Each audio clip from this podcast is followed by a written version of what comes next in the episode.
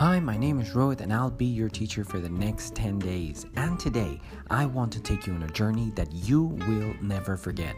Sorry for the epic dramatism in my words, but it's true. If you've been struggling to improve your English, if you've been trying to learn English for a long time, you've tried every book and methodology in the market, but nothing has worked, then you're in the right place. Welcome to How to Learn English Quicker and Faster.